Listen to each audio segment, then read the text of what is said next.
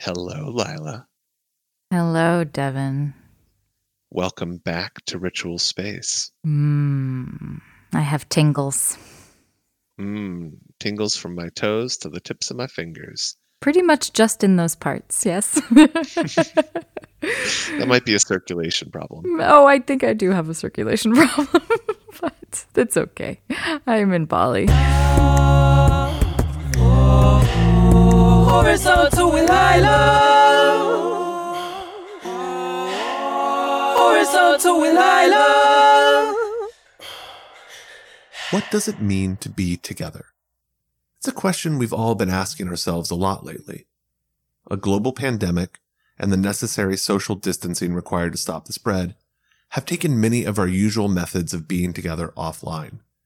Drinks, dinners, shared spaces, hugs, and handshakes are all hard to come by, while technology pushes us into increasingly online forms of pseudo togetherness. In a year where most of us have held more conference calls than hands, it's become a vital question. What does it mean to be together? Hi, I'm Devin Person.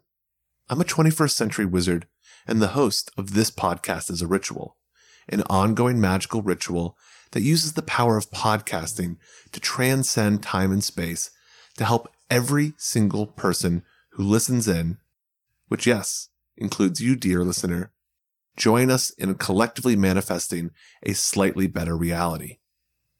As a podcast and ritual concerned with the magic of time, space, and place, we dance around this question of being together a lot. But today we'll explore it in a new way with some help from my dear friend Lila, host of the podcast Horizontal with Lila, a show that explores intimacy recorded while host and guests are all, you guessed it, horizontal, lying down, prone, supine, whatever you want to call it. While Lila has previously joined the ritual for her very own episode, How to Take Life Lying Down, today she's bringing along her listeners. Just like when the Jetsons met the Flintstones or the Simpsons met the critic, today's ritual is a crossover episode between this podcast as a ritual and Horizontal with Lila. We're merging streams of consciousness, connection, and conversation to see if we can find not the answer, but some answers to the question of what it means to be together, especially when we're far apart. You see, Lila is in Bali and I'm in Kentucky. According to conventional notions of time, that means we're 13 hours apart, separated by thousands of miles of land and ocean. Yet through the magic of this podcast, we were able to share space with each other, spend time together, to chat, catch up, and chart new terrain in the map of our friendship. So, what does it mean to be together? Can the pixelated approximation of a lover's face on a cell phone screen ever match the intimacy of an in person experience? Are the new modes of being and togetherness we're creating with technology different but equally deserving of our attention and respect? Or are they just pale imitators of the real thing? These are the tangled webs of reality Lila and I will be wrapping ourselves in today as magic and intimacy intertwine when this podcast gets horizontal. Hello, horizontal lovers and ritualists. Horizontal is the podcast about sex, love, and relationships of all kinds, recorded while lying down. This Ritual is Horizontal is part of my season four, the season of experiments. Usually I have a guest or two reclining next to me, sharing a pillow. But this season, in the era of COVID, my guest is often lying down across the world from me, as Devin is here. And we have an intimate, vulnerable, long ranging, and long form conversation that unfolds over the course of three to five hours and gets divided into two to four episodes. Typically, the first half of our conversation is available in all the podcast places, and the latter half is available exclusively to patrons of the horizontal arts. In the latter part of our conversation, which will be episode 124 on horizontal, we discuss a bit of ghosting wizardry, dating reviews, self holds, and parenting our inner child. Then I tell Devin a story about being photographed nude in a nest and the most miserable sexy dance party. and Devin conjures a three point spell for alchemizing connection across distance. One way to gain access to episode 124 is to become a patron of the Horizontal Arts on Patreon. Patreon is a portal to the work of the modern day independent artist, like the love child of crowdfunding and a subscription service. A monthly contribution to my Patreon unlocks over 50 exclusive episodes. And a monthly contribution to Devin's Patreon offers you access to magical rituals centered around numbers of, shall we say, modern day interest, one of which I participated in. The number was 69, and the episode is titled How to Pleasure Yourself and Others. Last night I listened back to it for the first time since recording it, and I got turned on, so I highly recommend that episode. To become a patron, navigate directly to patreon.com slash horizontal with Lila and patreon.com slash this podcast is a ritual. The other way is this. As a rare gift in honor of our collaboration, you can gain access to the full episode if you head over to Devin's This Podcast is a Ritual feed, even if you aren't a patron of the Horizontal Arts. Which means, if you are listening to this on Devin's feed, you get the whole thing right now. The experiment of this episode, as Devin described, is a mashup, and this is my very first mashup episode. When I think about mashups, I think of some intrepid songstress like my friend Megan Tonjes, and the way she puts two pop songs in a blender on YouTube and makes something creamily delicious, both capturing the infectious joy and the hookiness of the original songs, and somehow also more than that, the alchemy of two entities enjoined, creating something that does not exist before they are enmeshed. In other words, magic. In this part of our conversation, I tell Devin the story of Hamilton and the Hondalorian, and we talk about connecting across distance, phone calls versus video calls, charting new territory friends and rerun friends, the nutrients of digital communication, and joy of sexting, the seamlessification of dating, resilience, rejection, and confidence, and icing on Tinder. Through the magic of the interwebs, come lie down with us in Canggu, Bali, Indonesia, Louisville, Kentucky, and wherever you find yourself horizontal. Now, this is awkward because normally I'm used to handling this part, but I'll, I'll just hand the reins over to you. One of the magics of this medium is that we can say a word, and you at home can say it with us. And through the mystery of time and space, we can be saying this magic word simultaneously. Devin, what is today's magic word? Today's magic word is engagement. Engagement. Ready? Mm. One, two, three. Engagement. Now it's funny because I was thinking it was going to be connection, and at the last moment it shifted. I like how there's multiple meanings because at first I thought of the enlivenment, right? The the lively participation, and mm-hmm. then mm-hmm. I thought of a ring. yeah, I, I I had the opposite where I was I was intending it to be. I've thought about this in my social relations lately of who actually engages. Like you can spend time with somebody and they're just talking about themselves the whole time and they don't ask you a single question and it's a very different energy when you Mm. feel truly engaged with somebody else. But then of course as soon as I said it I was like, "Oh, this sounds like I'm proposing." Actually, that's something that I've noticed about my current lover is that he doesn't ask me a lot about my history. He asks me a mm. lot about recent like what I experienced. He'll he'll download after almost every sexual session, which I really appreciate. And he'll ask me what I enjoyed and he'll ask me what didn't work for me and so he's curious and engaged about what we're participating in together and our recent history.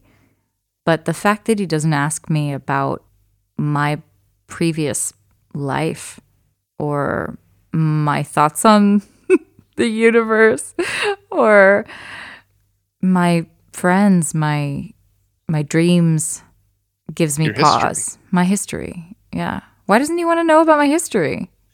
I mean, I can't answer that for you. I can't read the mind of a, of a stranger, but I, I, I will tell you that's one of the things that I've thought about with engagement is it's really fun when you get to know new people because you can ask so many questions and get to tell so many stories about your own self. I know. And I have all these great stories. It, it, it it's it's a slightly different feeling when it's much later on and you start telling a story and you're like, oh wait, have, have you heard this one? They're like, yeah, you've told this to me like five times. And like, God damn it. So But that Yeah, means I they were listening and they and they means- heard yeah. you before. yeah, it means they weren't listening. You just weren't listening to yourself talk, which is because is a problem I succumb to from time to time. Oh yes. Yes, that can be a problem. so I don't. I, I I- I would say that's maybe not a great sign, but I Mm. think No, I don't it's think it also is. one that's you know it's hard to top from the bottom with that. Like, Ask me about ask- myself. right, right, right. You can you can just say it bluntly, or if you're like, hmm, well, what do you like about this thing? And then they answer, and you're like, I I like, this," like. and then and then uh, yeah, like it's I, I I rarely find like the other person gets the clue in that. I guess you could say, what what do you want to know about me? So then you're asking them a question that then leads to more questions. I like that. I like that. I told him a story that is really dear to me about how my darling friend John loaned me his car, loaned me his Honda Lorian, as it's named now. That is a truly great car name. I know. To go across the country in 2017 and do my Horizontal Does America tour.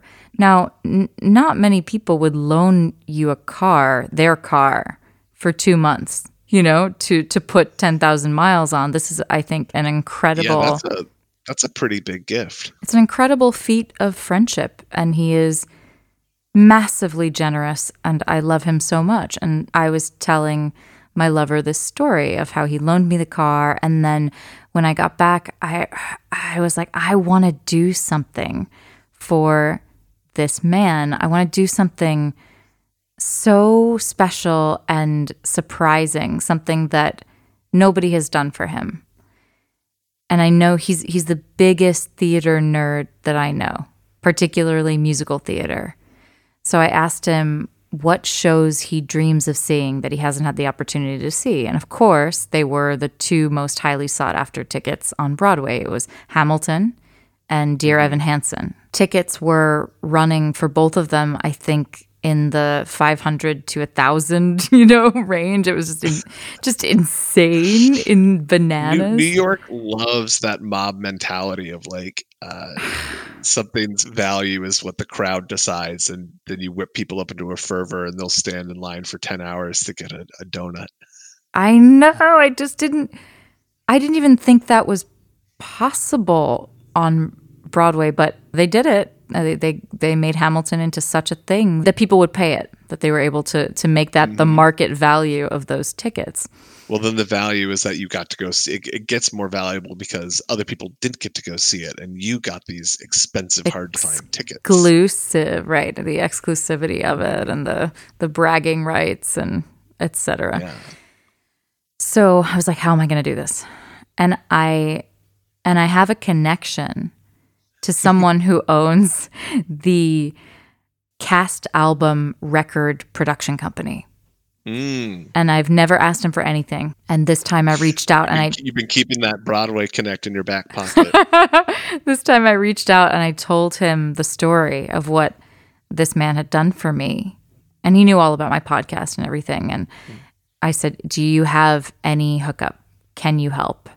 And he said, Yes, but it won't be free.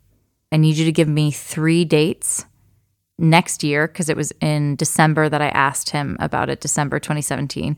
Give me three dates in January and February, and I can't promise. Something about the line, and it won't be free, makes me think of like this weird Faustian bargain of, yes, yes, I can get you the Broadway tickets, but it will cost Your soul. dearly. and and so I gave him the dates. He got back to me and he said, "Okay, it's going to be 200 bucks a ticket." And I was like, "Ooh, okay. All right. It's worth it." The date is say February 3rd, and I tell my friend John, "Clear your day. That day is mine. I own that day." Mhm. and that happens to be and I and I tell him to dress up and that happens to be a day of a grand blizzard in New York. Massive blizzard. And I actually it's so bad I actually call the theater and I say, "Is the show still on?" They're like, "The show is still on." So The show must go on. Indeed, as they say. And so I get all dolled up, basically wearing a ball gown and in my Russian princess coat and and we we traipse through the snow. And first I take him to my favorite restaurant and I treat him to dinner. So he thinks, "Oh, it's, you know, she's taking me out to a nice dinner and thanks. That's that's great." And it's in Midtown, but on the east side. And then I mm-hmm. take him to that Japanese bookstore, the biggest Japanese bookstore in New York, because he loves manga and things like that. And he had been there, but always enjoys it. And then we stomp our way across town, right? So I take him on 43rd Street all the way across to 10th Avenue, which is further than the theater, and then up on 10th Avenue. So we, we've passed the theater district. We're now really in Hell's Kitchen restaurant row. And then we go up to 46th, and I double back So tricksy. I think it was 46th. And then as we're passing the theater, it's you know, it's a huge crowd and it's everybody's kind of jostling and I'm I'm acting annoyed. And then when we get in front of the marquee, I stop, I look up and I smile at him and he goes, "No." and I was like, "Yes." oh, that's amazing. I go to the box office and the tickets are in the fourth row orchestra. I have never sat in the fourth row orchestra in my entire theater going life. I'm used to being in the last row in the nosebleed seats, and I'm very The happy obstructed view where you have to like crane your neck around a pillar. and I'm very happy to be there. We're in the fourth row orchestra, and he is just. I wish I could describe to you the look on his face, right? It is just mm-hmm. absolute disbelieving, joyous amazement. well that's one of those like that's one of those perfect surprises where you get to lead up to it and have your little subterfuge and have that moment of reveal and then the person gets to marinate in it because suddenly whatever they thought was happening that night for the next few hours they're like oh my god i'm in the theater this is what's happening tonight this is amazing i can't believe i'm here Yes, yes, yes. You know, we took selfies. and and also because of the way that I like to experience things, I hadn't ever listened to the music. So I was mm. hearing everything for the absolute first time. He knew most of it by heart, but he mm-hmm. looked over at an early point in the show and realized that I was experiencing it like a child, right? Just mm-hmm. having, ne- I'm raptly attentive because I'm trying to pick up as much of it as I can because I've never heard it and move so fast. And so then he got the enjoyment of vicariously experiencing it for the first time through me as well. that's that perfect feedback loop where when somebody is passionate about something you can enjoy giving them that thing and then they can enjoy you experiencing it for the first time and it's so nice when two people can open up and engage with each other in that kind of feedback loop It was a perfect evening, and it felt like a fitting tribute to the generosity of his friendship and what he had done for me. And so as as my lover and I were on this trip over New Year's and we were out to dinner, I wound up telling this story. And he was like, Yeah, that's great. Okay, can we go back to the hotel now?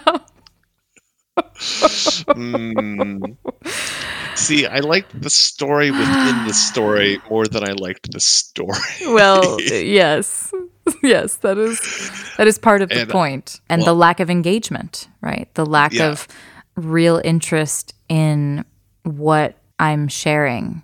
And what I'm sharing is what deep friendship means to me, how I like to honor the people in my life that I love. There's a lot of meaning that you could derive from that story about me as a human and, and what I care about, the way that I prize connection, surprise, quality time, mutual enjoyment, play.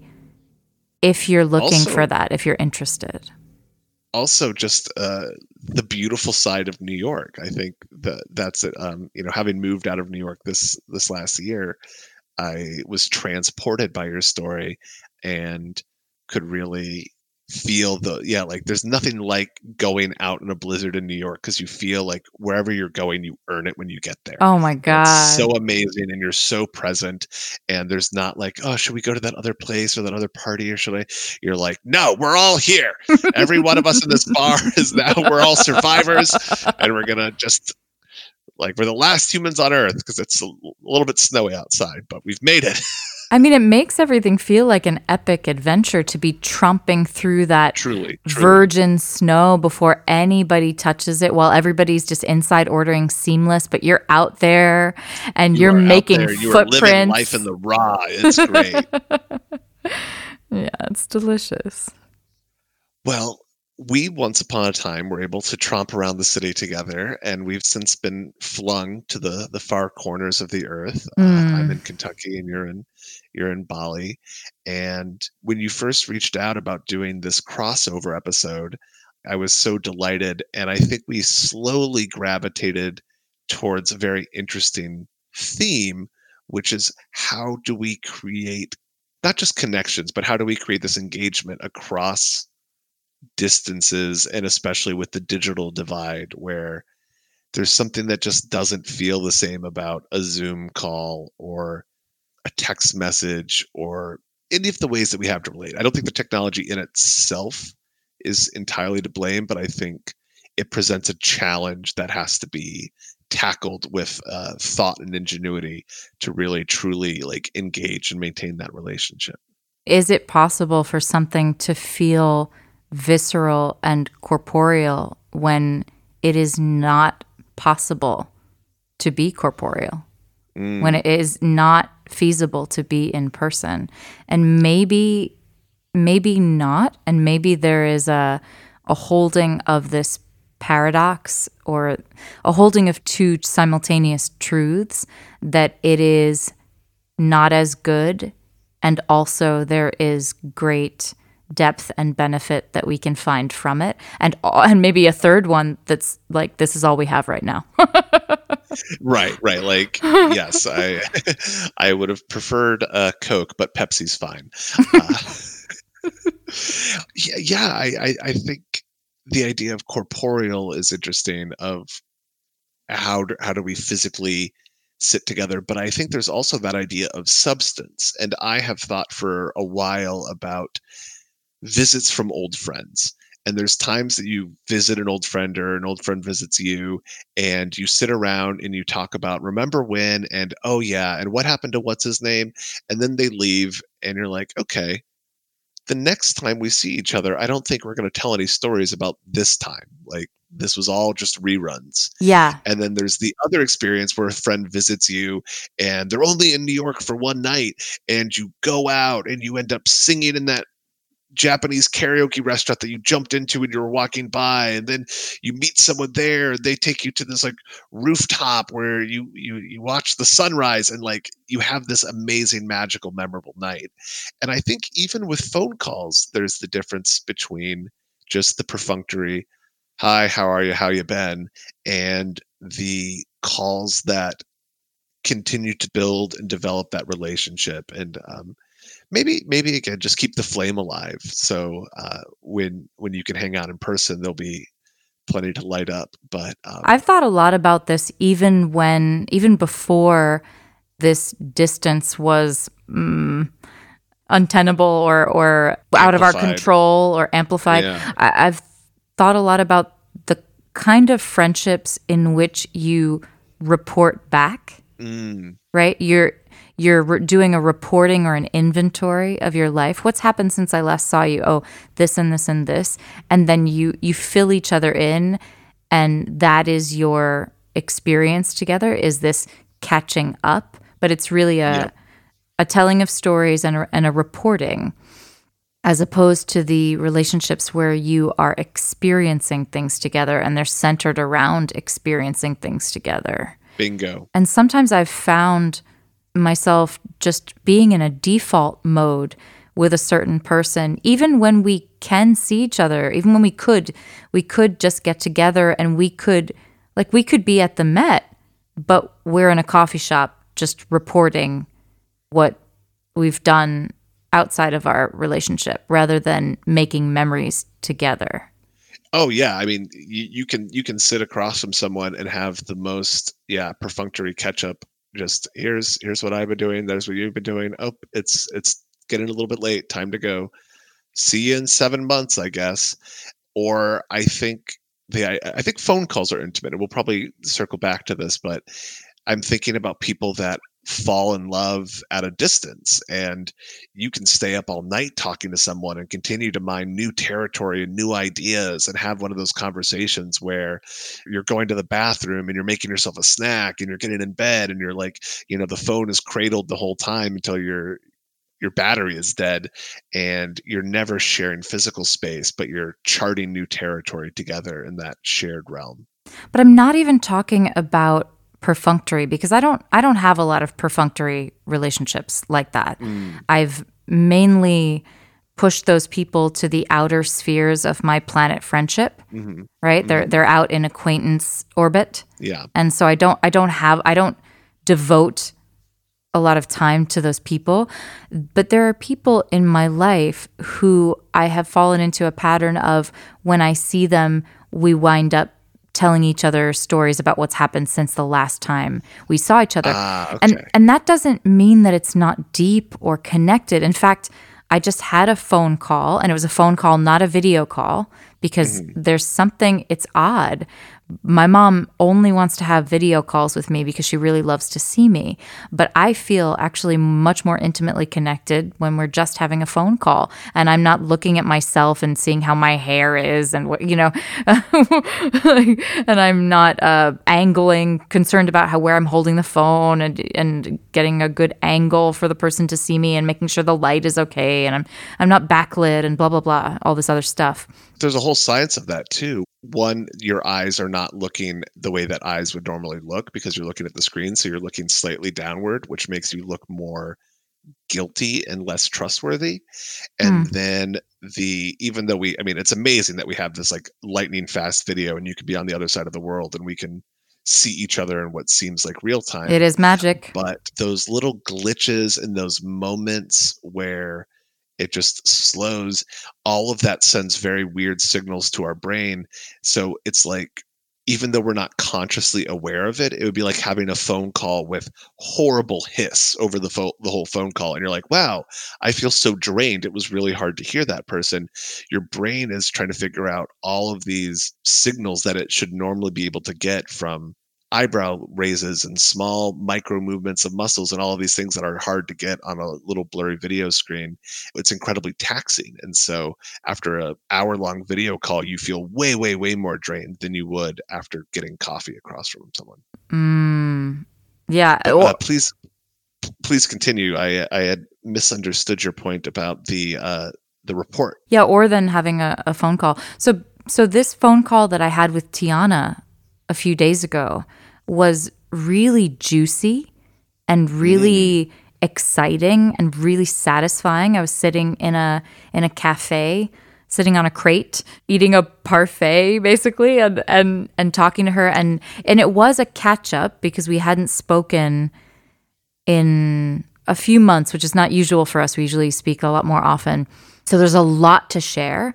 And there was a lot of energy and momentum and excitement behind sharing because it's like, oh my God, well, who have you? Oh, you're not with that guy anymore. Oh my God, what happened? Mm. You know, what is he doing? What is bananas? Oh, and this person got blasted on social media. And and then the internal stuff, right? The, like what's what's been going on inside me, the downs and the ups, and the way that I've been talking to myself, and what I want to create, and what I'm dreaming of for the next chapter, and and timing, and there was a lot of juice, and it felt very, it felt very nourishing. It did feel like quality time. Quality time and physical touch are my top two love languages. Mm-hmm. I like them together. to me, quality time usually denotes in person. And I remember thinking about creating a course around connection. And I was talking to Kenneth about it, and he was encouraging me to make sure that I include digital connection because, especially for the younger generation, even before they were forced to, these digitally mediated means of connection, like through gaming, through Instagram, through through video, new ways that people are connecting. And if I if I create some kind of hierarchy of connection that looks down on digital connection, I'm not going to help people very well. There is something in me that really feels that for me it's not as good.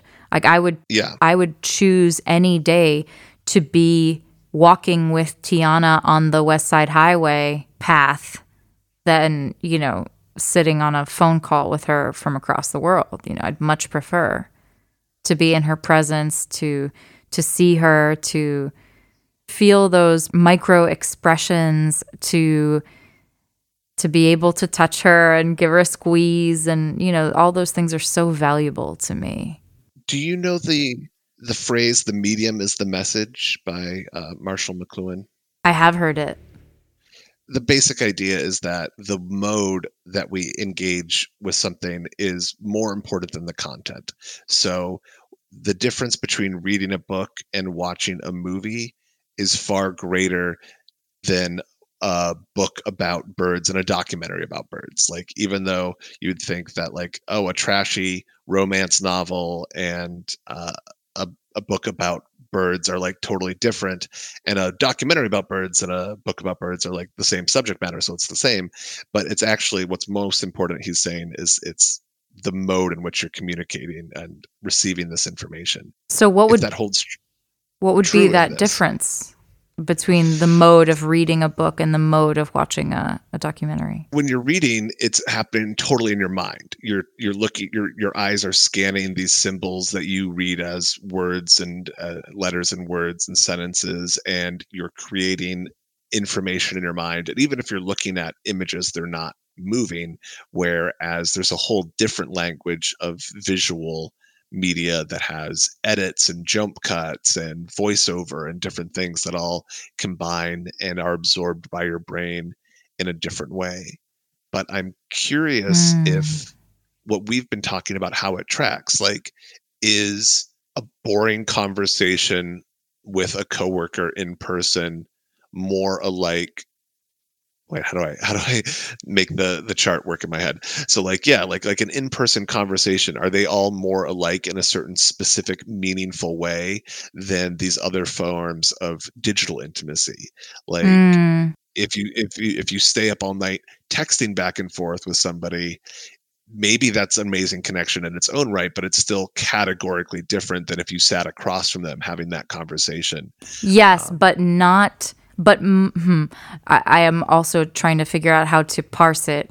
But i do not think that the surface level water cooler conversation will be more nourishing just because it is in person than the deep all night texting conversation, even though texting feels so much more removed. Because for me, as I as I think about intimacy, as I try to define it, as I begin to work on something that could be spun into a, a TED talk, I think about the need to see deeply, see the person deeply, and feel deeply seen in return. hmm If you have that, but it is mediated by a telephone or a device, a computer, I still think that will be more of an antidote to loneliness than a quick chat with your barista. Yeah. I mean, that's not a great example because I had very deep connections with my baristas. I was just I was I was just thinking it's almost like it's like different vitamins or it's like maybe it's like vitamins and fiber. Like you could have a diet that has all the vitamins you need but it doesn't have any fiber and it's not going to be good for you. And I think maybe that's what we're experiencing right now where it's like, "Oh, I'm in quarantine and I'm seeing friends on Zoom calls and meeting with coworkers and having phone catch ups with family or friends or lovers, whoever it might be, but we're missing some of those daily roughage of standing next to people, asking someone what time it is, talking to a coworker about Game of Thrones, all of these things that feel banal in a certain sense, but probably are also very important. And like I was saying earlier, they're a feast for the senses, especially the unconscious things that we notice in person and we can observe a more complete view. I would say we're getting most of our nutrients, but we're missing something like iron. Yeah. So we're anemic, right? So Yes. we're we're getting most of what we need because most of us well, that's not true actually. According to studies, many many people would not say they had one close friend. So we can't say that most of us do. But many of us have deep connections with people that we're not physically with that we can talk to over Zoom or on the phone or text. And so we're getting a battery of nutrients. Let's say we're getting our vitamin B and we're getting our vitamin C, and maybe we're not getting as much vitamin D because we're not getting the sun. But but let's say we're getting most of our nutrients, but we're missing something that is essential to I'm going to say human thrival. Yeah. I think what you said a moment ago was really interesting about that idea of intimacy being I think maybe you used the word totality. Like I thought about when you're on a video chat and that that frame is just this rectangle. It's just like here's my here's my face and a little bit of the room I'm in and if I walk away to go to the bathroom, you don't see that. Whereas if you spend even if you if you meet somebody and you're having like a 72 hour weekend whirlwind romance where you just don't leave each other's presence, you get more of a view of that person. Like even if it's still like the new part of a relationship and it's all excitement and you know they still have to go to the bathroom they you still know where they are as they move mm-hmm. around they have to eat food whereas when we only show up in front of the screen it is just the barest part of our existence Yeah. and i think that makes it hard to because we all see our own full experience constantly. We see all of the ups and downs and all of the you know boring parts and the gross parts and the sad parts and the mundane parts. And when you only get the catch up report you're getting this edited version. And so i think there is something helpful to being with people and seeing the parts that they can't keep off camera. And maybe that's what you mean about the fiber, right? It's like mm-hmm. the the time that I'm sitting in the chair outside my room eating my lunch and looking at the rooftops. You know, that's something you don't get when we're over Zoom. That's something that Right. you can't get unless you are in my company sitting in that chair next to me. I have been thinking a lot about and conceptualizing this distant form of connection or virtual connection. There's something desiccated about it. There's something that mm-hmm. is is devoid of most of its juice. And so I've been thinking about it like space ice cream. When you were a kid, did you go to the Dots, yeah. or no dippin' dots is different no i know it's space ice cream No, yeah, not Dippin' yeah, Dots. exactly. I- If when you were a kid, you went to a science museum in the United States, then you probably got this silvery packet of space ice cream. And, you know, space ice cream sort of tastes a little bit like dried apples. It's a little bit thicker and it's a little bit more styrofoam like. And and when you bite into it, it is sweet. It is mm-hmm. sweet. It will hit the sweet spot. It will hit those sweet taste buds, but there is something lifeless about it. There is something very, very missing, and it is not ice cream. It does not feel like ice cream. And so that's that's how I've been thinking about it. It's like it's a different thing. Actually, my lover says this about about vegan cheese and stuff like that. He's like, "Don't fucking call it cheese." You know, if you just and I was so I said when I when I ordered something and it had vegan cheese on it, I was like, "Would you like to try some of my puffy goo?" some of my savory puffy goo. And mm. and he was like oh yeah sure. Because he he just doesn't want to think he doesn't want to think of it as cheese because that will just be a great disappointment because he's going to compare it to the memory of all the cheeses that he's ever had in his cheesy life. And and, and that's a really good point because I think it's easy to get caught up on this criticism and sort of like nostalgia. You know, every generation is like, ah, when I was a kid, things were great and people were real, and now it's gotten worse. And it's it's very easy to forget that there's amazing things that you're not experiencing like someone from an older generation like oh have you ever had the thrill of texting nudes back and forth with a, a recent mm. lover all night long Mm. like that can be a lot of fun Mhm, like i'm mhm. sure it was great to use the same pickup line over and over and over again at your local singles bar but it's also fun to connect on tinder with somebody and have a sudden date that surprises you and ends up in a really hot hookup like just because you you swiped on someone and started chatting so i think there's positives there too but you're right that it's just categorically different There is that Yeah. romanticizing. It's like that Woody Allen film where where they're always like, "Oh, but the Belle Époque, that those were the days," you know? And Yeah. and you have that of course romanticizing because you weren't living through it, because you didn't experience the fiber of it. And yes, I love that perspective of yeah, well, have you ever had video sex where you saw somebody's body over the screen like they were your personal porn before you even met them, you know? And there there are yes, there are new experiences to be had that I don't think we recognize the value of so much. Yeah, there's there's a weird phenomenon though that I haven't not been able to solve for myself, which is like the empty room. Oh my god, I know. I Like, know. can, like there was a moment when the quarantine was really in full swing and people were starting to throw these raves, I guess, on Zoom and Mhm. you know there's a bunch of different rooms set up and go wander about them. And i was i was fortunate enough to be partnered during that time. So i was just hanging out with my fiance which is you know very lucky. I definitely recognize that privilege. Mm. but i i had a moment where i almost had like sort of fomo where i was like oh i haven't been on any of these zoom party calls. Am i missing out maybe i'm wrong you know like i haven't experienced it so somebody else could say devin the best party I've been to in my life was a 30 person Zoom call. And I'll be like, all right, I guess I just don't know. But it is weird that no matter what's happening on that screen, the moment you close that laptop, you're just in an empty room by yourself again. I know. I know. I've been thinking a lot about that. I've attended and facilitated at three virtual intimacy retreats where they've Wow. had an array of workshops and you know kinky things and communication things and grief things and I did one about emotional release techniques and I did a connection games workshop and and each one of them had a virtual play party Mm.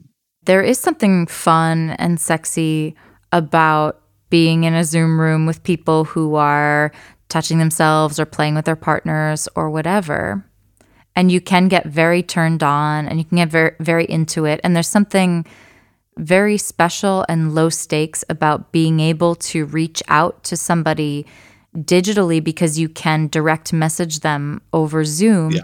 with with very little consequences, right? If they don't want to respond, they simply don't respond. It's not like going up to somebody in person at a sex party and then being rebuffed or them saying excuse me or you know, it's there's something that is more easeful and elegant about doing it online that makes it as Wendy Miller said from Sex at the Musical podcast, she said it's a, it's a good entry point. It's a good first sex party experience for anybody because because you are quite safe and you are by yourself. But I had that experience, right? Where I had a wonderful time. I did at the last one I did a shower scene where what I really wanted to do was shower and shave my legs and I had just taught a workshop beforehand I had been very ill, so I hadn't done my usual prepping and primping and Mhm. and so I set up the computer on the sink and I was living in this place with this huge beautiful outdoor shower and I just at the beginning of this sex party I was in the playroom showering and shaving my legs in front of the camera. I was feeling good to myself and I was smooth and I and then I connected with one of the other facilitators and we were flirting and he was dancing for me and it got really sexy. And then we went into one of the private rooms that they left open. So it was just us and he got the playlist which was very very sensual. And we had a great time touching ourselves and looking at each other and talking. And that was one of the very rare instances in which I've done any sort of the first time meeting someone or pickup play, the first time Yeah. meeting someone playing playing with them, even though it was virtual, there was still an unusual sequence of events for me. The play party ended. We went back into the same room for like a closing Zoom thing and then got on a private call with him and we finished our experience and we both masturbated to an orgasm and we chatted and then and we stayed up real late and that was fun. But then we got off the phone right? We closed the closed the computer and then there I was alone in my room in my empty room with no prospect of because this was during quarantine with no prospect of going on a date or seeing anybody in person or seeing that person in person as he lived in Florida and I'm in Bali. That is what I think about when I when I think about the advent of v, of VR and VR sex and people turning to VR sex because of its lack of messiness and the fact that you don't have to deal with any emotional fallouts and and and all of this you're still even if you can get the sensations even if you can as on some TV shows you know step inside a suit that has you feeling heat and and it, it replicates everything. When you turn it off you're still going to be just you alone in your room. Beautifully said and to play devil's advocate on on both sides i i also know that feeling in real life. Even even from positive things sometimes it's just like the party's over and you get home and then you're there and you're at home and you're like was that all a dream? Like oh my god like Mm. what a crazy night that was. And now here i am just back at back at baseline by myself. And then on the other hand i wonder if with the technology that we have if some of our frustration is just that it's in a more primitive form if you think back to the 90s and trying to surf the internet it was not the same experience that we have today. I remember loading up video clips to then like wait and go play basketball outside and then come back and watch my 30 second long video clip that had finally finished loading. And now we can stream netflix. And so i wonder if some of these fixes it'll always be like you said it'll always be space ice cream. It'll always be something different. But if people go like oh my god to be in virtual space able to take on any body and form and then to be able to trigger pleasure in your partner like using this crazy interface ah like so much fine tuning and things that can be done it's way better than just trying to like poke at somebody with your hands and tongue.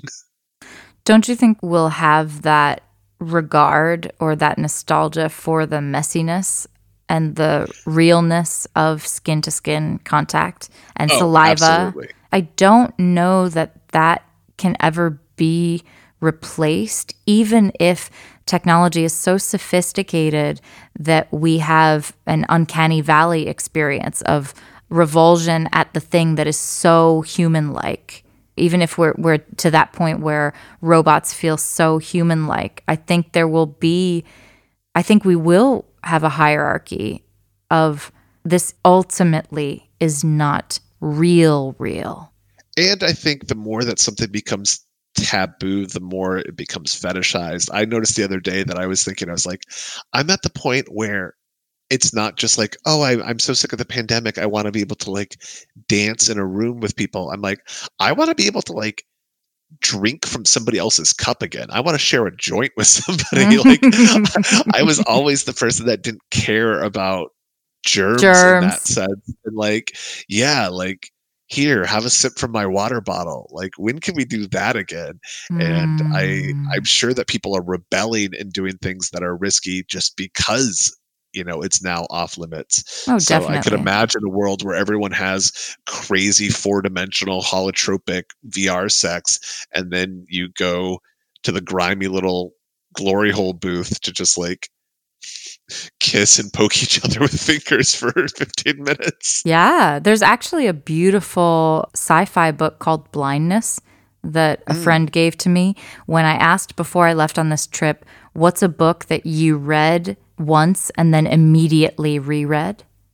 Mm. And he's like, I'm going to send it to you. And so he sent it to me, and I just read it a few months back in it, they have all that, right? They can step into any avatar, they can have any kind of virtual sex, and it's clean and it's accessible and it's seamless and all this.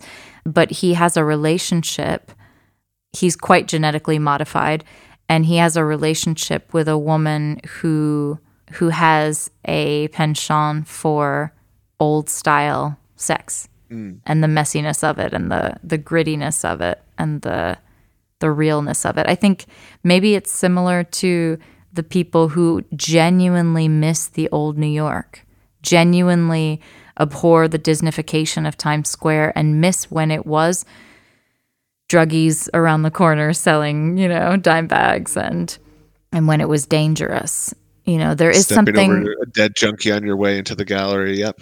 I mean, I, think, I, I, think, I, don't miss that, but but there is. But I think I think there's that that element of risk that that comes into it. Like you talked about the the virtual play party is safe. Yes. But I think risk is the price that we pay for some of these exhilarating experiences and the humanness of it. Like, I'm not sure that there is any exhilaration without risk. Yeah, I don't think so. There was this fantastic article about why teens are having less sex in the Atlantic. I read the whole thing avidly. It has a lot of potential cultural factors. But what I gleaned from that whole article was that the reason why teens are having less sex is because their risk tolerance is so low. Oh, interesting. So much lower than previous generations. For instance, in the 50s, if you wanted to have a date with somebody, you had to call them on the telephone that their mother or father would pick up. Yes. you had to talk to their mother or father and try to get through that gatekeeper in order to talk to this person and ask them on a date. Going further back, you know, you would have to go through a series of prescribed courtship rituals and then write somebody a letter, which may or may not be delivered, may or may not be intercepted, may or may not be reciprocated. You know, you had you had to take risks even before we had cell phones. If you wanted to hit on somebody, you had to go up to them and talk to them, or you had to get your friend to do it, right? You had to take a risk in some way. You had to either go up to them and feel your heart pounding and feel your palms sweating and feel your breath get quicker and figure out something to say. Even if it was just hi, it felt like, oh my God, I'm going to say hi to this super hot guy. Oh my god! Oh my god! Oh my god! Oh my god! Oh my god! '90s thing of like you got to get her number, and then you think about the logistics of well, okay, I have the number and now it's two days later and I have to call and say, Hey, I'm I'm Brad from Saturday night at the bar. Right. How many guys has this person given their number to? It's just a different thing. And I think you're totally right that it's changed and yeah, even with with with online dating, if you're in a big enough city, you know, there's very low risk of ghosting someone. You ghost somebody, you're not going to run into them again. So why why bother to maintain these civil connections of saying no, thank you. I'm I'm just going to go on now. And this is one of the things that the kids said when they were interviewed. They said that they didn't want to have the risk of talking to somebody in person that they weren't already sure was interested in them and wanted to go on a date with them. There is this vast cavern of risk, bravery, courage, experience, exhilaration, excitement, turn on, desire that comes from looking at someone, wanting them, and then figuring out and bringing yourself to the point where you break ice with them. And the thing is, these kids are not getting that because they won't talk to anybody in person that they don't already know wants to go on a date with them. That's the whole delightful dance of flirtation. I've I've even found when you get into an actual relationship, it's like, oh, I'm, I miss that initial spark when like I'm sitting next to someone watching a movie and they move their legs and then their foot is Mm. brushing up against me. And I'm Mhm. like, is this an invitation? Mhm. If I start massaging their foot right now, am I going to watch them pull their foot back and I get a strong signal? Or do they Mhm. like Snuggle start into pushing- me. start pushing their foot onto my crotch and I get a different signal and it's it's it's exhilarating. There's there's another parallel I think between the much praised old New York and this lack of sex with teens that we're talking about. I remember reading once about maybe it was like digital cameras or something that it was like the rise of GoPro. And they were talking that, you know, as things got fancier and crazier everyone was thinking, "Oh, okay, we're going to like consumers are going to keep wanting the fanciest best camera." and that turned out not to be true. People were like oh this this camera's 100 bucks and it does everything i need? Great. The image is slightly less good? Who cares? Like it, it satisfies my needs. And i wonder if there's a point at which digital intimacy is not the same as old flesh and blood but it satisfies and it's easier Yes. so if you think about somebody in New York right now, not pandemic, but just 2019 New York. Oh, I'm supposed to go out to this event tonight, but I can stay home in my warm apartment and watch whatever I want on Netflix and just And cuddle up and order seamless and look at yeah, look at Tinder and that's fine. Whereas if you were in the 1980s, you'd be like, well, I'm in my apartment. I've already read these magazines. There's nothing else on TV. I'm never going to meet anybody sitting in this apartment. Mhm. I'm going to go down to the bar or see that show. It forced people to go out more often, I think. And I think there was plenty of times that I was at something in New York and I was like, man, how many people would be here if they weren't at home being lazy, watching Netflix, eating seamless right now? And that's the And so- thing with the ease of what we can get, right? It's the seamlessification of dating where you think you can just order up whatever you want and send it a car to arrive to you. And And- and you treat it like a catalog and Mm-hmm. like a buffet and like a seamless order. this is like a super heteronormative example, but if you think about like the dweeby guy in the 1980s who's like, ah, like I'm not I'm not getting lucky with women. I'm to have to like work on myself and try and figure out a better strategy and keep trying until I'm able to like hopefully develop as a person to the point where I can succeed more.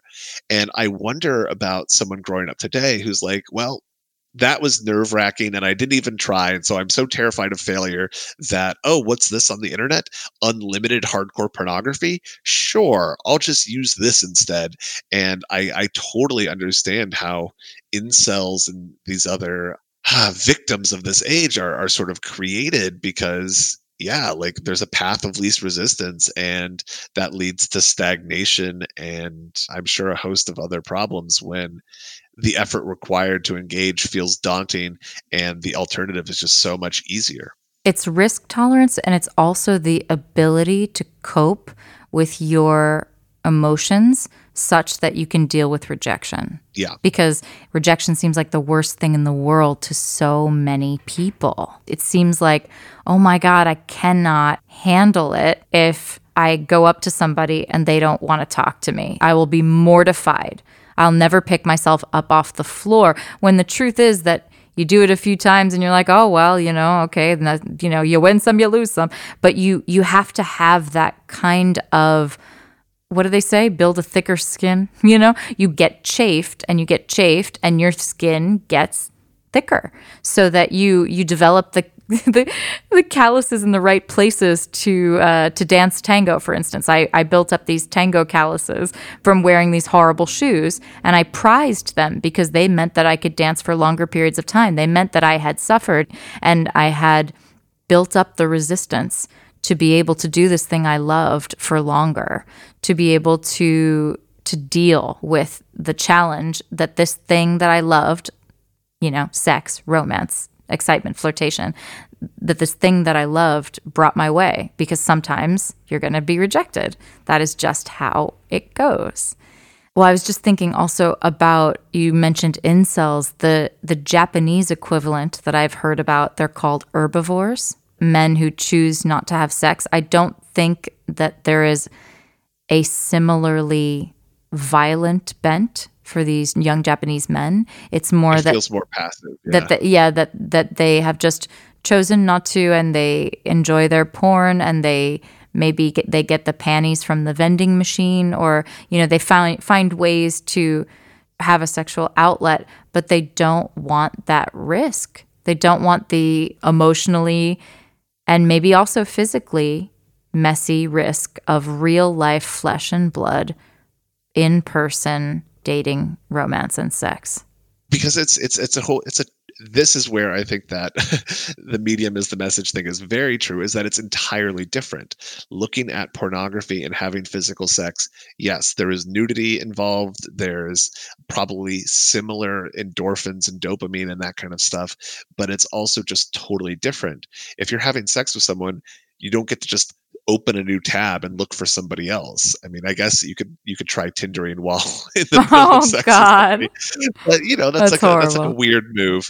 And I I think that if you get used to one form of engagement, it's going to be very intimidating to think about doing that in the real world where so much could go wrong. You brought up earlier talking about video chatting with your mom and how you see your own reflection and it kind of distracts you from it. And I think that's probably another aspect is confidence requires a little bit of delusion. I've seen Mm. people like like I'm glad that we're reckoning with- with this and we've decided that being the guy that's just creepily hitting on everybody is not okay anymore. But I've i've seen people who are confident and end up hooking up with people. They have to have a tolerance of like trying to hit on people where it doesn't work out and not being bothered by it, not being like, oh, that went so poorly. Ah, they're like, oh yeah, you see that that person was totally into me, and I'm like, I don't think so. I think they, I think they definitely weren't. But that delusion helps them keep going and, and, and get another at bat. Whereas I wonder right now, like we're so self aware, it's harder to um, maybe there's also the idea that it's like recorded. Like if I go around and I talk to a bunch of strangers at a bar, okay, maybe one of them tells me to buzz off, but like no big deal. But if I'm in high school and I message on Instagram someone that I like, oh god, they could they could screenshot that message and then they could post it and share it and make fun of me and there's so much more evidence. I can't imagine what it's like to be young right Oh, now God. have Oh, such a oh. trail of uh, digital ephemera in your wake coming back again and again so you know it's not just like oh remember that time at this party when this thing happened it's like ah here's this picture of what you looked like at that party I think we also need to talk about Facebook image crafting and a kind of overexposure and mystery or the lack thereof. We have these digital avatars running around. I mean, I will say for myself that even though I I speak very deeply about my my true experiences, my struggles with depression and anxiety, my self-worth issues and and my battles with self-esteem and and all of this and beauty, I don't I don't spend a lot of time posting and sharing photographs and Instagram stories when I am depressed or when I feel really crummy. Yep. That's not what I want to be putting out into the world as I hate these fucking dogs. I have to tell you, I hate these fucking dogs so much. Oh my fucking god. They like live in this alley right next door and every once in a while they just go off for god fucking knows what reason. And I just I just want to throttle them. That is just how I feel. But Well, now you can't edit that out because that's real.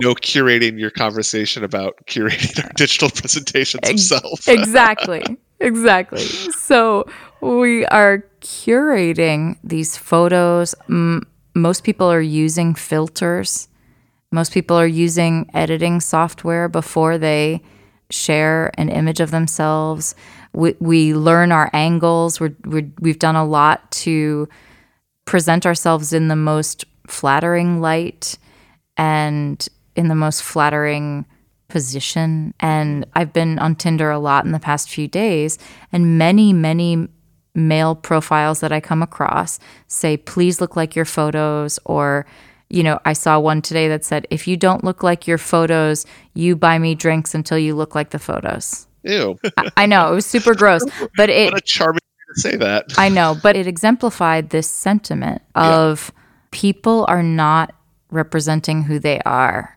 And so I think that a lot of these dead end conversations, because I actually haven't met anybody that I matched with on Tinder this entire year.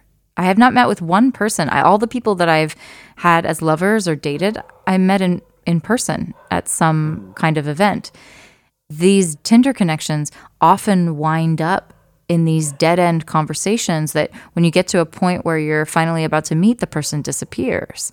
And Yeah. what what is that about? That probably is about them either not being who they represented themselves to be or them fearing that you're not going to be who you represented yourself to be. And so I think a lot of people indulge in this safe flirtation and this safe escalation of sexiness when it becomes something that would be risky, like, oh, I'm going to be exposed. I don't know if he'll think I'm as pretty as I am in my photos, or, you know, what if, what if, what if, what if, blah, blah, blah, then they don't go further. which I've, I've always been since tinder started i've been so curious about how the ecosystem has evolved over time like there must have been a great first six months when ghosting wasn't a thing because no one had ever like heard of the term and no one had had dates flake on them repeatedly so people were just like oh awesome i met this person we agreed on wednesday we're both going to show up this is great and i think over time you realize that oh fuck I was saving Wednesday to go on a date with the person they flaked at the last minute. Well, next time I'm going to set up three dates for Wednesday, and then whoever doesn't flake and is the hottest, I'll just go on that one, which means you're flaking on two others. So the whole ecosystem then starts to reward this flakiness. And yeah, I uh, coming back to that idea of engagement, the most baffling thing to me when I was on it was I would message people and they would send me back these brief messages, but they didn't stop communicating with me. They just didn't give me anything to work with. It's icing. There's a name How's for your- it. oh, icing, but it's like, yeah, like how's your day going? Good. Fine. Okay, like like I don't like how's your day going is an invitation to conversation. Like if you don't want conversation, why are you responding? And if you do, say something that gives me like it's like ping pong. Like hit the ball back to me so I can hit it back to you and we can play the game. Surely the art of conversation has deteriorated, right? So some people But- may but- not even know how to have a conversation. It's like I, I never cracked the code. I don't know what like the perfect pickup line is on Tinder or any of those things, but like you know it when you get into one of those good conversations when you are messaging somebody and they're messaging you back and then dot dot dot. Oh, here's the question. Okay, yeah, I can respond to that. Oh, and then suddenly you're talking about some crazy funny like if I was a sandwich, what would I be? And it's a fun way to like flirt and get into things and make sexual innuendo and all of that fun stuff. And then other people it's just i'm like are you just not interested in me? Which is fine but like why are you then talking to me? And i don't get how the other conversations that i'm not privy to on tinder work where someone's like hey and the other person's like what's up? And then they're like you're hot. And they're like thanks you too. And they're like we should meet. And they're like okay. That's that's how they decide to get a drink i guess Yeah, I mean, I've had people try to escalate within two messages. Like, "Hey, what's up? What you doing? Here's a picture of my dick." You know, Yep. see if you'll take the bait I'm not going to. I was wondering last night if um like I know that there's bots on dating apps that are trying to, you know, spam you and get you to give your credit card information or something, but I was like Hmm. I wonder if like how bots would do at just pretending to be a person. If the goal was to just have conversations and try and set up dates, like could you build an AI bot that would have Tinder conversations for you and could access your your calendar and just be like, "Cool, you're now having drinks," and you're like, "All right, I'll, I'll review this message thread and see what we talked about." I don't know if this is a real thing, but in the book Blindsight, there is the term a Chinese room, and it's hmm. whether the bot could convince you that it's having a real conversation with you, but it's actually not comprehending. It's actually just putting together, it's basically an algorithm that's putting mm-hmm. together something that is correlated to what it's been sent. Yeah, I mean that's the, the the classic thing of the Turing test is the idea of can you tell whether this is a machine? Can X amount of people, whatever the percentage is, tell that this is a machine that they're talking with? And I was thinking about that where if I had to sit down across from somebody and have a conversation, it would be very hard to have a machine convince me they're a human because one, we don't have realistic looking robots Mhm. and I think you would notice a lot more. But I've had text conversations with people that I'm quite sure are human on a dating app that also I think probably, you know, like if you actually, I was like, was that human? Could that have been faked by a bot? Oh, easily. Yeah. Like you could definitely have a bot that says, uh, yo, what's up? Chilling. Yeah, me too. What you doing this weekend? Dick pic. Just so you've had conversations with people who fail the Turing test. Oh, absolutely. I think I think most of Tinder probably fails the Turing test. yeah, I'll bet. I'll bet. Just from the from the empirical evidence that I have. You were talking about ghosting and you said that you thought it was more of a new phenomenon, but I do think that ghosting has been around forever. Perhaps this is happening more often or perhaps we're just it's sort of like when you're looking for the quarters on the ground, you suddenly see quarters all the time. But it used to be called being stood up right? Where somebody you actually got you got you took a shower you got dressed up you put your makeup on you put your perfume on you got in your car you drove somewhere you sat down and then the person didn't show and you never heard from them why do you think that's called being stood up as though you're standing and you're not able to be seated because your party isn't complete Oh, I don't know. Oh, maybe. Yeah, that's that's a pretty good idea. Yeah, I don't know. like you're standing at the hostess booth and they're like yep sorry we can't seat you you and I both lived in New York, and I think that's where I was when I saw the term ghosting rise. I wonder how ghosting existed in smaller towns. Like, you can't really ghost somebody if there's only two bars in town, and sooner or later you're going to be like, "Hey, asshole, we Yeah. dated for three weeks. what did, where did you go?" Yeah, you just see them. I think I think people still do it and then they just, you know, they just like leave the bar real quick when they know. like Louisville's a smaller city, and I've talked to some friends here that are on Tinder, and they're like, it's interesting because you will see people in real life that you've seen on Tinder, which if it's just someone who you've swiped past, like, okay, like that's one thing. But if you've chatted with somebody and then it kind of ended in New York, you weren't likely to like the next day get on the subway and go, oh shit, I think that's I Mm. think that's hot bod 182 or whatever. hmm Like the bigger the city, the lower the accountability. So it's easier for people to do something like that and not worry because they don't think they're going to be confronted with the consequences of their actions ever. There's less risk. Less risk. Yeah. yeah I, it, it, it's it's funny how risk in these things are actually again like it's like fiber it's important to have them it creates accountability and it creates trust networks and all of these things that function. And it feels like we're just in a disruptive era. I'm sure that there's probably a phase where something new comes along and it tears up the old stuff, and everybody's, you know, the new stuff isn't totally plugged in yet, and the old stuff is all kind of broken. Mm. And then when the new stuff gets plugged in, you settle down until the next disruption comes along. I think we're just like in between phases right now. And probably will be for a long time because disruptive technology is going to be the theme of this century. But Mm. if I decided that I didn't want to use my cell phone because I don't like how it makes me feel to be looking at my phone all the time, the world is not set up in a way for me to do that. I can't go on dates and ask the restaurant to use their phone to call my my date. It's just that you know I'm not going to find a phone booth or anything. it really is like swimming against the current. You really have to work hard, hard, hard to do it. in high school I, I did not have a cell phone until i was 18 but there was a period where it didn't matter that i didn't have a cell phone because my friends had cell phones and all i needed to do was like quickly call my parents to check in anyways so i think that's the other thing that like i could say ah i'm gonna go phone free and then everyone's gonna have to just call my partner and she's gonna become my secretary which she doesn't want to do.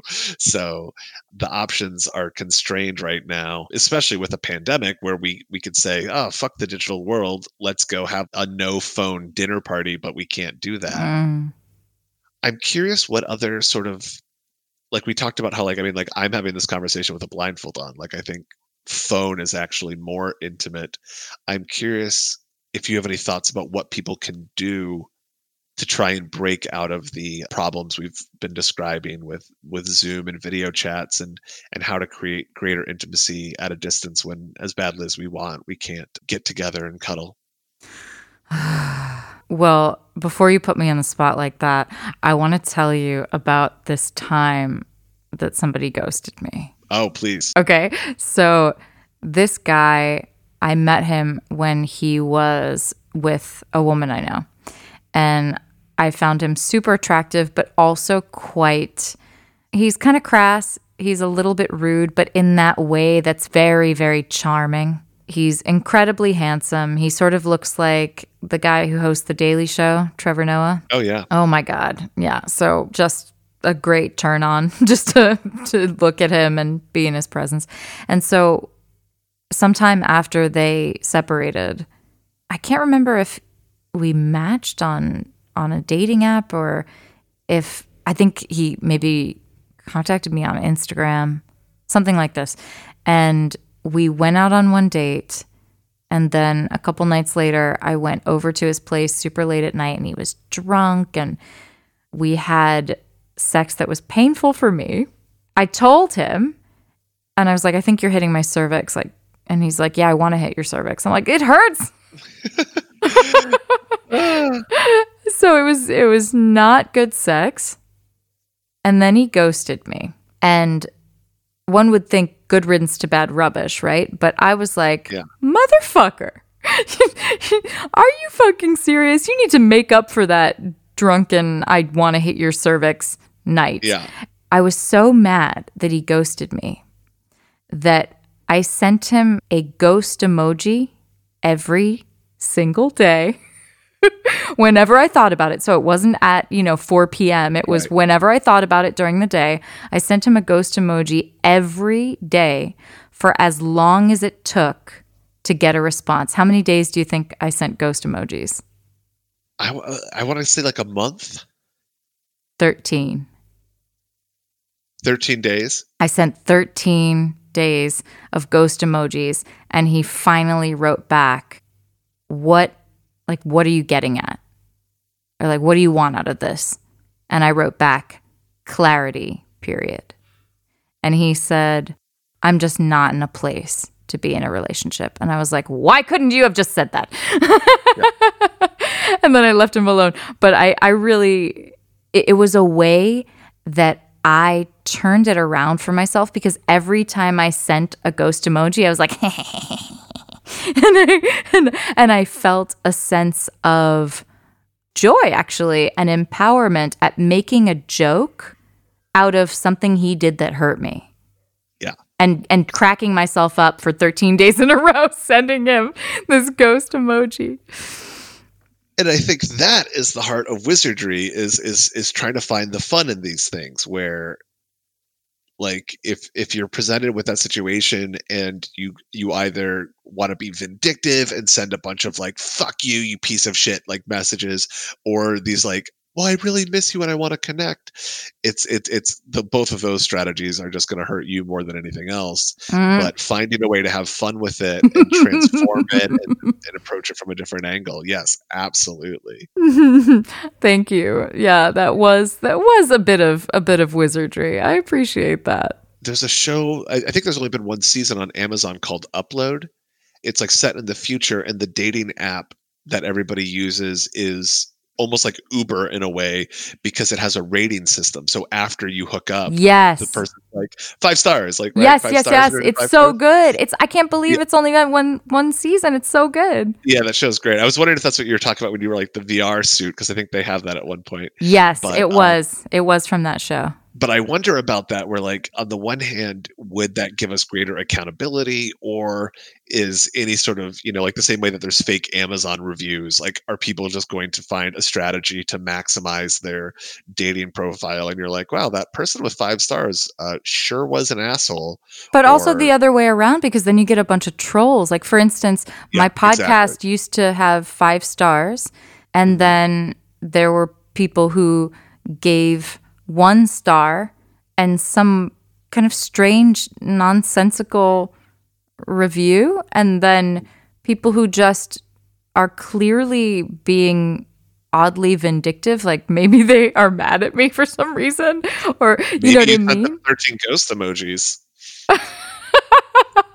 Oh, that would be that would be funny if he was one of the one of the Yeah. one star givers. oh my god. Maybe that's it. Maybe that's it. Yeah, I mean that's what we talked about. You know, you can't you can't prank somebody with ghost emojis because then you run the risk of them low rating your podcast, which is just you know this integrated virtual world that we're in. But you asked me how we might mitigate this this loneliness or this Not mitigate. I think I was asking similar to your ghosting story of like how do we transcend? Like what are the playful ways and ideas that we can connect at a distance? How can we if someone says like, "Hey, let's do a family Zoom call." What are the alternatives that we can suggest to like or even, you know, games that we can play to like bridge that gap in new ways? Mm. This isn't a playful suggestion, but I do think it's a powerful one. And since most of us, if we are unpartnered, if we are not living with people who touch us and whom we touch, are not getting the touch that we desire or mm. require, as my friend Jeremy's mom, who's a psychotherapist, says, you need eight hugs a day just to feel normal. And it's like, who gets that even in mm. pre pandemic times? You know, very, very few people are getting eight hugs a day. So imagine that deficit, you know, that touch Yeah. deficit and skin hunger that people are running on throughout their whole lives, which I believe creates a whole host of issues and irritability and inability to sleep and, you know, all kinds of, of disease. But if we are unable to get touch currently from others, then giving it to ourselves becomes a matter of vital importance. There are these women that I follow on Instagram. Their handle is Twin Powerment. And they do these very simple videos of self holds where your hands are, are both on yourself, right? And so you're creating a circuit of care. So if you're thinking about things in, in a yogic sense, right, in an energy center or chakra sense, the hands are connected to the heart. So the heart goes all the way out through the arms and through the hands. So you're creating a circuit that goes from your heart back into you. And for many years, I've used two hands over the center of my chest, of my sternum, in order to calm myself down when I felt rejected or jealous or heartbroken or grief stricken or in emotional pain. Others that I've seen them share like one hand on either of your cheeks, right? Like you're like you're cradling your own face. one hand on your forehead and one hand cradling the base of your skull at the back. So I think these these self holds are incredibly powerful and necessary for when we're not getting the touch that would be the real ice cream. You know, this might be the the space ice cream that has the vitamins that we that can get us by. Huh, that's interesting. How uh, you've been experimenting with them, and how do how do they make you feel afterwards? The hands over the heart has a sense of taking care of my inner little girl Mhm. and mothering myself, essentially telling myself that it's going to be okay. Things are going to be all right, that we will come through this, and that I will never abandon my little me, that I will always show up for my little me. Or if there is an instance in which I am unable to do so, I will make amends to myself and my little. That's beautiful. That's one of the things that I've been reflecting a lot on this year. I've been doing internal family systems therapy, which is all about talking to the different parts that you have inside of you and and learning how to get them together. And I was running into these moments where I was like, okay, I've identified the part, like I've heard what it had to say, like why am I still feeling this way and bothered? Shouldn't I, you know, shouldn't I have the epiphany and then the problems melt away? Mhm. and I was at a bonfire for the solstice and uh, I was sitting across from someone and we were all like giving our little like New Year speeches and this person said something that just really resonated with me about how this year she had learned to be a parent to her inner child. And I was like, "Oh my god, that's what I've been missing. It's not just that I hear them, you're heard, you're a ghost and now your spirit is free like stop Mm. haunting me. It's like oh I, I get to be the parent to you. And so that means both stepping into that role of like giving the attention and nurturing that that part feels like it was lacking but also being a parent where it's like no you don't get to have a temper tantrum in the middle of dinner. Like that's not what we're doing right now. And having some Mm. guidelines and boundaries and parameters that you use to work with these parts that's been a totally different concept where i think it it's similar to that idea of like holding yourself of yeah it's it's learning how to even when you're alone get along with others and the others are just yourself Mm. Madison Young talks about actual parenting in life parenting as a process of reparenting yourself at that age. yeah Almost all of us have these stories about how our parents did it wrong and how we wished they had done this or how they had been unable to show up in the way that we desired them to do. And we cannot change that experience. That experience happened. We could reframe, but I think the more effective, more powerful thing is to be able to talk to ourselves and step into that. Most of us want this kind, loving, firm, taking care of things parent and figuring out how to offer that voice to ourselves. I have done some visualization about myself at the most tender ages that I remember, the most fraught ages. And still, every time I think about myself, particularly at age 12, I just, and I visualize, my, you know, close my eyes and visualize myself in my preteen room. I just want to, I just want to cry, you know, I just want to,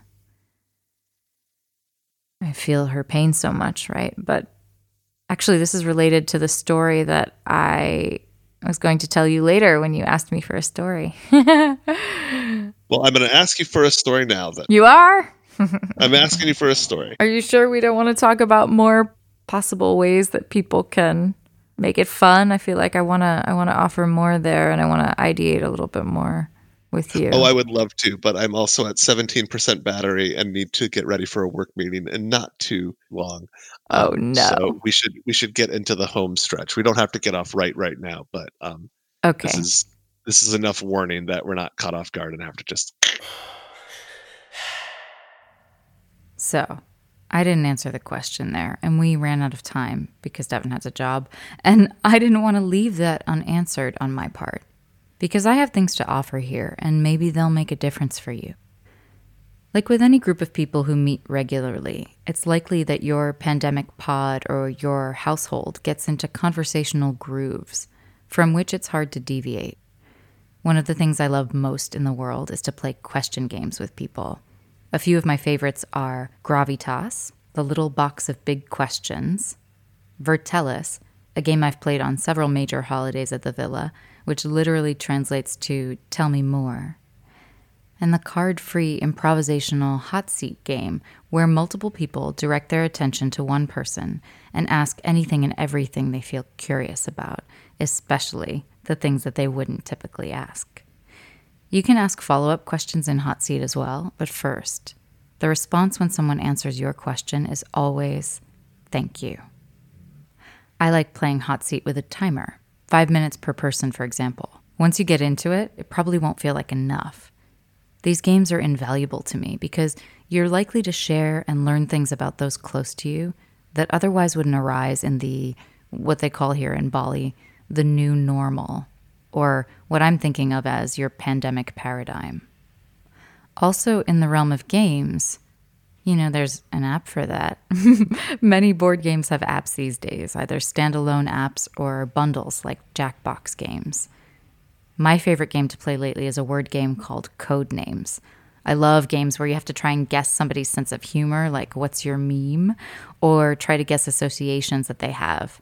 Try to get inside their head somehow, like with Fishbowl. Another playful way to connect across distance is to watch a movie together and mystery science theater it out loud or in the comments on Zoom, or to watch a stand up special together because what's better than laughing with people you love? If you're looking to connect with a lover long distance, there are toys that allow one partner to have a remote control that operates the other partner's sex toy across the world. I mean, and lastly, for this interlude, what if we return to the fireside chats of radio days? I am told, in my parents' youth, families would gather around a radio in the living room and listen to the same program at the same time. What if we did that with podcasts? What if they weren't just a solitary in ear endeavor, but a communal one? What if we shifted our listening style from solo to partnered or to group? What if people treated podcasts like we do our TV series, cuddling up to binge one together, or waiting until your listening mate was available to hear that latest episode? What if? All right, now that I've actually answered the question, I'll tell you a story. I'd been living in Bali for a few months when somebody in Portland reached out to me and said, I know someone you should know. She's living in Bali. She creates life size nests and photographs people in them naked. I was like, I need to know this person. Whoever she is, I need to know her. Her name is Debbie Baxter. She's been here for about the length of time that I have. And maybe six months ago, maybe half of the time into our experience here, I participated in her nest project. Ooh. I came to the studio where she had the nest. Sometimes she does it on a beach, sometimes she does it in the jungle. In this case, it was in a studio in a kind of multi purpose space called Magic, which is a restaurant, a performance space, and a yoga shala, and a library, and a jewelry store, and all these all these things, and, and a little gallery. So showed up to this little gallery and sat with Debbie. And the first thing she does is interview you because each photograph is accompanied by a story. And she interviews you about what you're bringing to the nest. What she means is what are you carrying? What's heavy? What are you what are you what load are you carrying from your childhood or from your history that you want to take into the nest with you in service of some kind of healing or some kind of transformation or catharsis. So we talked a lot about my mother. We talked about my lack of memories before the age of 12. We talked about the divorce and my difficulty growing up as a teenager in my mother's house. And she had me pull out of my history three ages that felt particularly tender or rife with energy and emotion. One of them was three, which is when I had been spending a lot of time in my mother's country of Brazil, and then they brought me back home. And apparently, I was very unhappy about that. When I was 12, which is when my parents got divorced, and my mom moved me down to Florida, where I did not want to live. And when I was 16, which is before I was able to get out of my mother's house, and I felt so, so, so trapped.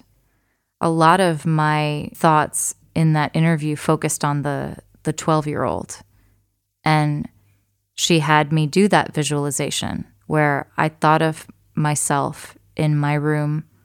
When I was 12, I had magazine cutouts and pictures pasted all over my wall. I had twin bed, a lot of books. And I visualized with her guidance going and sitting next to myself as I am now with my 12 year old self. And I, of course, wanted to cry, and I, I began crying. And she asked if I wanted to put my arms around her, and I did. And so I, in my mind's eye, put my arms around my 12 year old self. And I did a lot of weeping. I was wearing mascara, and I went to the bathroom after the interview, and I saw that it had created tracks down my cheeks. My eyes were red, wet, eyelashes. My nose was was swollen and rosy, and I just left it like that. I didn't wash my face. My hair got all frizzy. I had done it up in curls. It was now just a a big frizzy Amazonian mess, and I got in the nest nude like that, and she photographed me that sounds like the right way to get into a nest. I mean, a nest is not something that I really think of as like a black tie dinner. Like you're gonna wear your finest. It's you know, it's a right. it's a freaking nest. Like you should be a little bit raw, a little bit messy. There's mm-hmm. probably sticks poking everywhere. I think that that feels like the right attire. Yeah, she'd put down a bit of a sheepskin rug, but it didn't cover the entire cavity of the nest. So mm. she did some photographs of me solo, and then we did some photographs together because we are ostensibly still going to make an episode together, which we haven't made. And I wanted to have a shot of us together. And so we did it where we were spooning on one side and then the other. And as I flipped over from one side to the other, I got a huge sweep of scratches so I had oh, these, wow. these scratches all over my body from this nest. A couple days later, I went to a sensual dance party where we were playing with erotic energy, where there could be nudity, there could be sex, there could be, you know, it was it was open to what might happen, and the theme was trios. I knew some people, but I, I only felt really connected to one person who was a woman, and her energies were otherwise engaged. Mm-hmm. You know, she mm-hmm. was she was she was busy energetically, and she was didn't spend a lot of time with me. I spotted a guy, had my eye on him, really wanted his attention, and we were paired up in the initial exercise where I was dancing with two men. One of the guidelines was to you know you're naturally going to be drawn to more to one person than the other make sure you give them equal attention even so. So i wound up giving a little bit more attention to the one that i wasn't attracted to. And after the formalized exercises were over and it was just free flow and freestyle he was in a clinch with one woman and then maybe 20 minutes later in a clinch with another woman. And he did not pick up on any of my invitations, any of my energetic invitations or eye contact, or when I passed by him, he didn't look at me or acknowledge me or anything. And so I felt the rejection. Usually in that kind of situation where I didn't I didn't have a desire to connect with anybody else really and I was feeling rejected, I would just leave. And having just had this nest experience, I felt opened and I felt also a certain sense of resilience. And because I didn't resist the feelings, I I almost treated it like a meditation and I sat with mm. them. And whenever I wanted to move my body through space, I did. Most of the time, I wanted to just sit, so I did. If I wanted to be in a different part of the room, I moved myself there. At one point, I punched the air and screamed. At one point, I mm. rolled around on the floor. At one point, I sat cross legged across the whole room from them, but with the view of him sitting on the floor and her sitting in his lap with her legs wrapped around him, you know, kind of like a spider. I kept saying to myself three things don't dissociate, don't crumble, don't leave. Don't dissociate, don't crumble, don't leave. Now, I also reminded myself that I could leave at any time. Right. That if it became overwhelming, I could go at any moment. That I didn't I didn't have to do this. But I consciously chose the path of the love warrior and said, "No, I'm going to stay with this. I'm going to stay with these feelings because they will not kill me. I am resilient and I can handle these feelings and I have emotional fluidity and I have some tools and I can stay with this right now. And I stayed through the entire experience. It was another couple of hours probably. And I did not dissociate and I did not crumble and I did not leave. I just sat with the fire of that rejection and what it brought up in me. And when I closed my eyes, what I saw was my 12 year old self. Mm. And what I remembered was the guy who I cheered for when I was a cheerleader, the guy who was on the basketball team who I liked, how he got made fun of brutally, mercilessly because I cheered for him because it was so embarrassing that someone like me should cheer for him. Oh, how awful.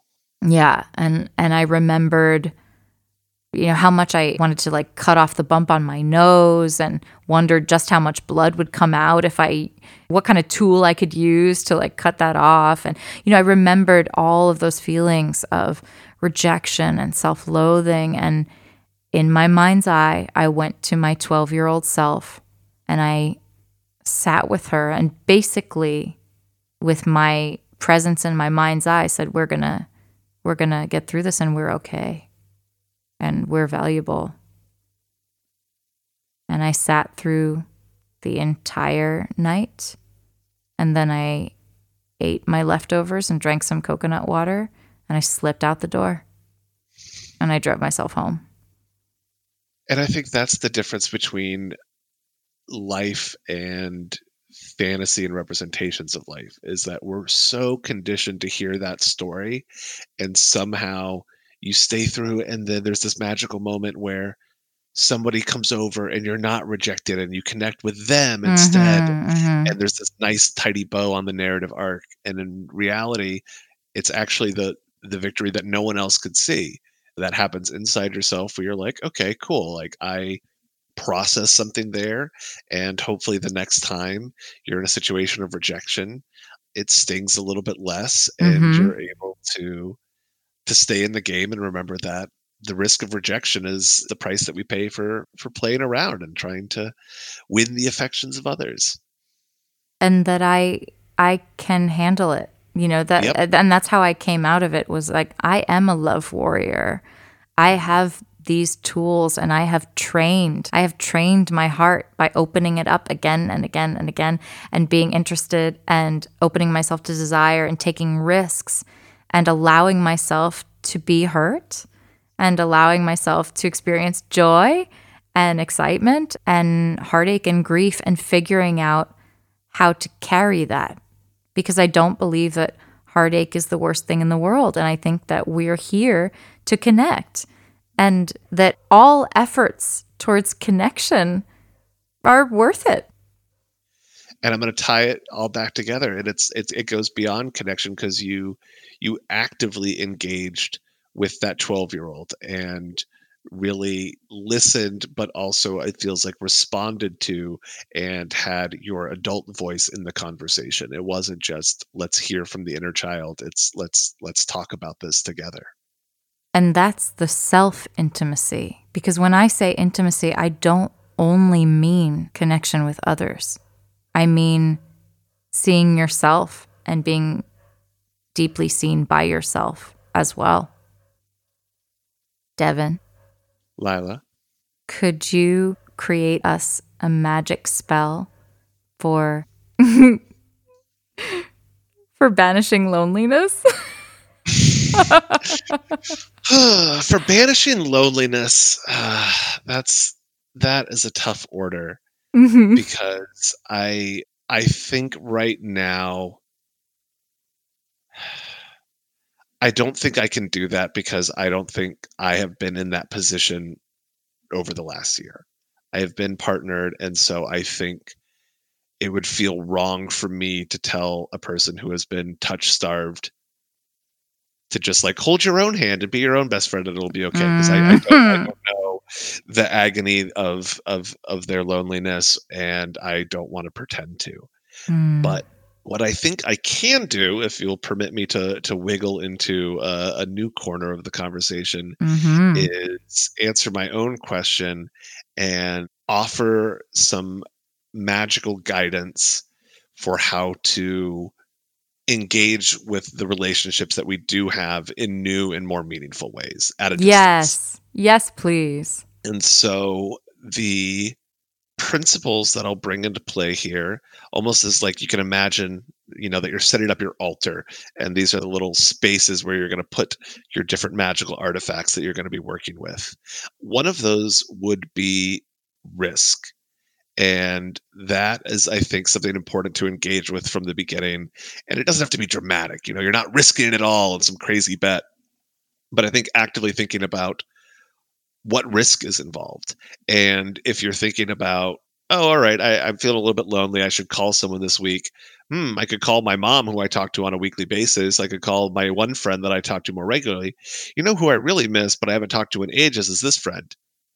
Maybe take that risk and and and go with that choice of engaging with somebody who maybe you had like kind of a messy end of the relationship. Nothing horrible, but you know, it hasn't it's not like a clean like up yep my friend my friend joe just going to call him up so i think thinking about that and and finding where is there a connection a person you know a relationship where you're going to take a little bit of a chance by reaching out maybe that's even a stranger maybe that's like you know saying DMing someone on Instagram and say, "Hey, I really like your work. Would you be down for a 15-minute phone call?" Like we said earlier, like the hmm. risk online is actually relatively low because the worst the I mean, someone could send you a mean message, I suppose, but more likely than not, they'll just ignore it. Yeah. So, risk is one. The other component, I think, is going to just be the the heart of, of of your whole being, Lila, and and I guess intimacy. And so, thinking not only about what what is the risk I'm willing to take, but also what is it that I'm willing to share and give like how can i tell this story of what's happened lately in a way that's not just hitting the highlights i personally have always been so dismayed when i talk to someone who's like i just traveled around the world for eight months and i'm like how was it they're like it was amazing and i'm like Mhm. I feel like if i did that it would also be challenging and hard and there would be lonely nights and frustrations with constantly meeting new people in hostels and never seeing them again. And then the person's like oh yeah yeah yeah there was a lot of that. And I was like, "Oh, good. let's talk about both of those things. Like don't just tell me about the time that you went snorkeling and that's it. So I, I don't i don't think when you are trying to reach out to connect with someone you need to unload just like every little minor frustration. But what are the funny parts of your life that happen off camera? And maybe maybe consider that. And then the point of our triangle is going to be find a game find something that you can do to bend the conversation in new directions, to give it some sort of structure, to do something that's different than just, hey, oh, how are you? And this is where, through a glitch in the matrix, a wrinkle in time, a tear in the fabric of space, Devin's audio went dark for three whole minutes. But mine didn't. And because I inadvisably had the volume turned up high enough on my headphones that his words from Kentucky came through very faintly on my mic in Indonesia, he was able to transcribe and recreate them for you. Here's the crack. Here is the crack in our beautiful clay pot that we, kintsugi style, have filled with gold. As Leonard Cohen sang, Ring the bells that still can ring. Forget your perfect offering. There is a crack in everything. It's how the light gets in. It's how the light gets in. This is the part that we almost lost to the void, but didn't, because there's gold. Hey, it's Devin. This is the point in the conversation where, unbeknownst to either Lila or me, my audio stopped recording. Technology is fun like that. So I'm just going to hop in here, breaking out of time and space to wedge myself into the conversation so I can finish my thoughts on the magic of games. All conversations are a game in a certain sense. We have our opening moves, the highs, how are yous, how you bends, the back and forth of asking questions and answering them, and these days, the tired pre-programmed routines of COVID catch up and when do you think things will go back to normal? These are all conversational patterns we fall into without thinking, but intentionally introducing a game allows you to break outside of that box and try something new. A game can be as simple as Googling good conversation questions and asking a few of your favorites, or as elaborate as cooking the same meal and sitting down to dinner together over Zoom, separated by miles and miles and miles. You can take turns throwing out random prompts, words like pineapple, skiing, bad sex, and then letting the other person tell you whatever story those words bring to mind. There are no rules beyond the idea of introducing rules and then abiding by them. A rule that we'll spend five minutes each describing only the awesome things in our life right now. A rule that we'll use a timer and each person talks for two minutes and then it's the other person's turn or a rule that we can't talk about the future, or that we must talk about the future. The delight of games is that, even though it might feel awkward to bring it up at first, it pushes the conversation into new spaces and allows you to relax, participating fully in what the other person is saying without having to think about what you'll say next or how you'll get a word in edgewise. My fiance and I are fond of playing a pretty straightforward gratitude game where we go back and forth until we've each named five things we're grateful for.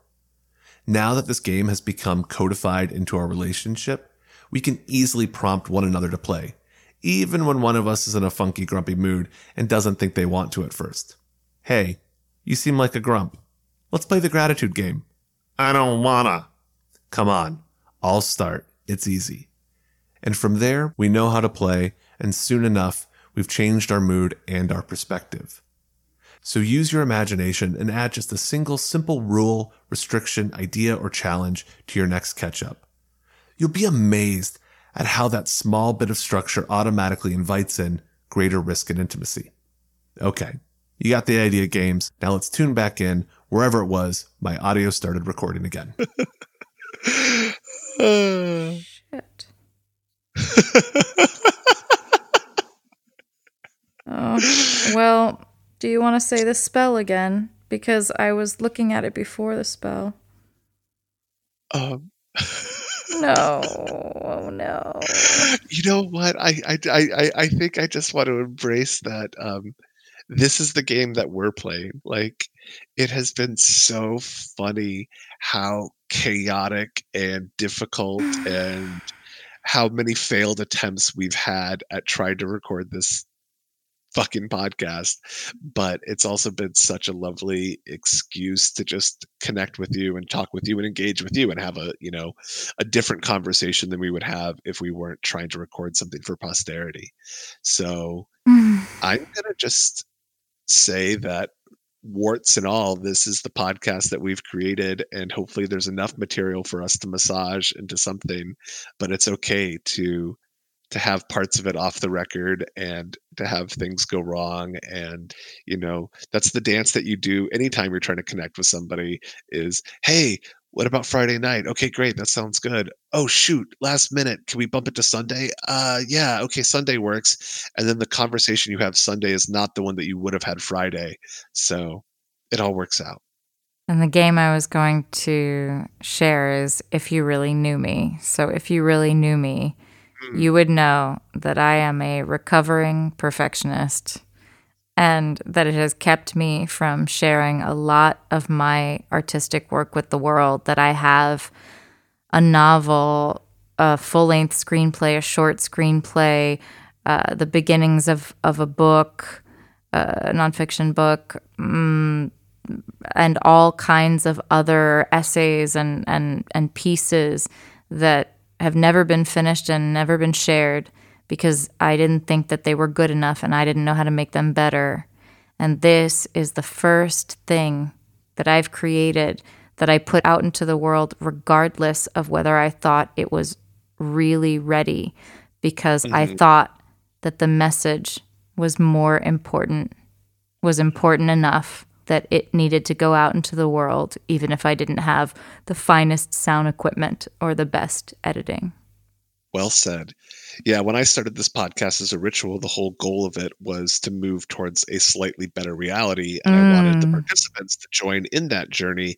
And so one of the things that I did was I didn't let myself go down the rabbit hole of like reading about how to perfectly record your blog and what expensive microphone you need and all of that. It was like, yep, it's going to sound bad in the beginning. And then eventually I'll buy a better mic and then it will sound better. And then people will have that sense of growth and progress as they're like, ah, if you listen to the early episodes, they sound kind of crappy. That is something that I struggle with as well of trying to do something and the frustration that one feels when it's just not good immediately. But there's also so much perfection and imperfection. Yeah. The obstacles that get in your way are the things that force you to find the the beautiful scenic route. Like we were supposed to have a dinner party on Thursday with um, this other couple, and my fiance had her phone on silent when he was trying to call and arrive and so we missed him then. And then on friday there was a miscommunication and we had to reschedule it. And then it ended up being this amazing saturday sushi dinner party which like never would have happened if her phone hadn't been on silent. So those those happy accidents and broken pots and all of those that's part of the game so. Yes. So here's to wabi sabi, synchronicity, serendipity, and a slightly better reality. For more of Lila's magic, visit horizontalwithlila.com or like and subscribe to Horizontal with Lila on your favorite podcasting platform. And if you'd like to join the ongoing magic of this podcast as a ritual, please like, subscribe, follow, or whatever it is you do to pursue podcasts on the platform of your pleasure, do that now. Or you can visit my website, personasawake.com, where you can learn more about what exactly it means to be a real life wizard in the 21st century. Thank you for sharing this space with Lila and I. We both look forward to being together with you all again, lying down in a reality much like this one, except slightly better. Until next time, never forget, I believe in you.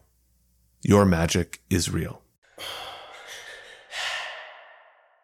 If you want to listen to the second half of this conversation, become a patron of the Horizontal Arts on Patreon, P-A-T-R-E-O-N dot com slash horizontal with Lila. And if you can't wait for the next episode, episode 124 and 124 only, you can head over to Devin's This Podcast is a Ritual feed and listen to the full conversation there. This mashup was mixed and mastered by Irving Gadori of igrecording.com. My cover art was illustrated by Shauna Shea, whom you can hire on 99 Designs. The remix of my original intro music was created by Kid Mental, whose motto is theme songs for everyone. You can both support a black creator and get a theme song of your very own on Fiverr or on Patreon. Until next time, my horizontal ritualists, my ritual horizontalists. May you have someone to love, something to do, and something to look forward to. I'm looking forward to completing my camera kit, which is capable of 4K video and professional studio lighting, and finally beginning to shoot my masterclass style course on connection. For information on that and other future horizontal endeavors, follow Horizontal with Lila on Instagram and sign up for my email missives on horizontalwithlila.com. Thank you for getting ritualistically horizontal.